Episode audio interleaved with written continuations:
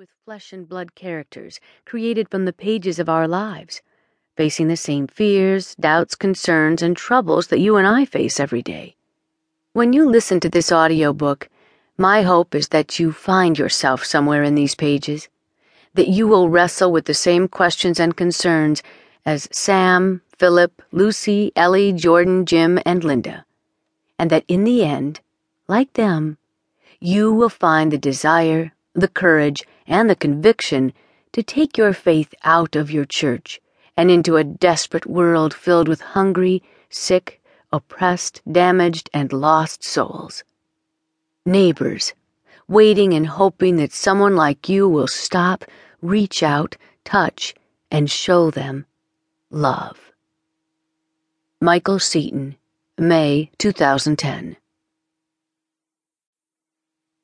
Prologue Wednesday's child is full of woe. Forgive and forget. Two borders she could not cross. The memory haunted her even now. If she could stay busy, it seemed to stay quiet, but she could not always be busy. The remembrance was both sight and sound, always the same. A sky so black it threatened to swallow you. The only lights were the crazed eyes of a woman her mother, old beyond her years, slowly tearing pages from the Bible, eating them, repeating, Taste and see, the Lord is good. Taste and see. She was seven when they crossed under the cover of a new moon, led by coyotes, the code name for the men who guided illegal immigrants into the U.S. There were others in their group, but they were told to snake two by two through rocks and sage across the border. They could see the shadows of the others. Still, her mother was direct. Don't let go of my hand, Isabel. But something, or someone, she never knew what, had spooked the coyote. The group scattered in fear. Mother and daughter ran further into the black. By sunrise, everything around them looked the same.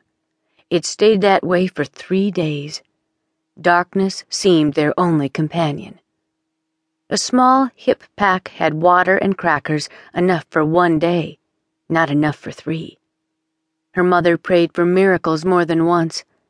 God must have been asleep or busy or just not interested. On the night of the third day, her mother simply sat down and stopped.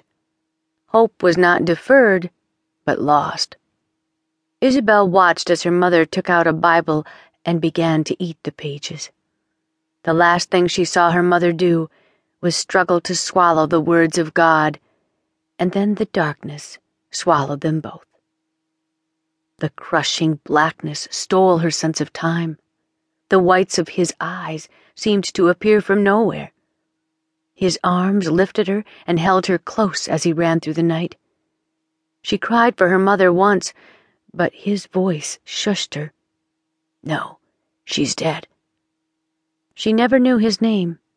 He must have been all of fifteen, but strong. The air smelled like rain, but the drops never fell. By sunrise, Isabel's slender legs burned as she sat on the rusty floor of a van. She could see the road through the holes as they drove. The motion made her sick.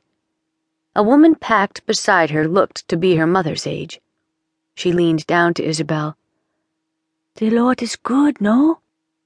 That question had already been answered for a seven year old, and nothing Isabel had seen since then caused her to change her mind. The memory lunged at her tonight as she spied the Gideon Bible on the nightstand. She wondered if the Gideons had ever tried to eat their words. Isabel shook away the thought, gathered her clothes, and quickly dressed. Like the others, the man in the bed had no name. But this one surprised her by asking her name as she reached the door. Isabel, she said.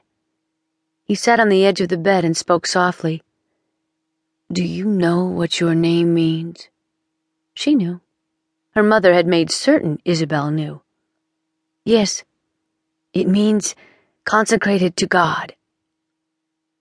It had become a rhythm this offering of herself, a routine she had followed for some time now, years.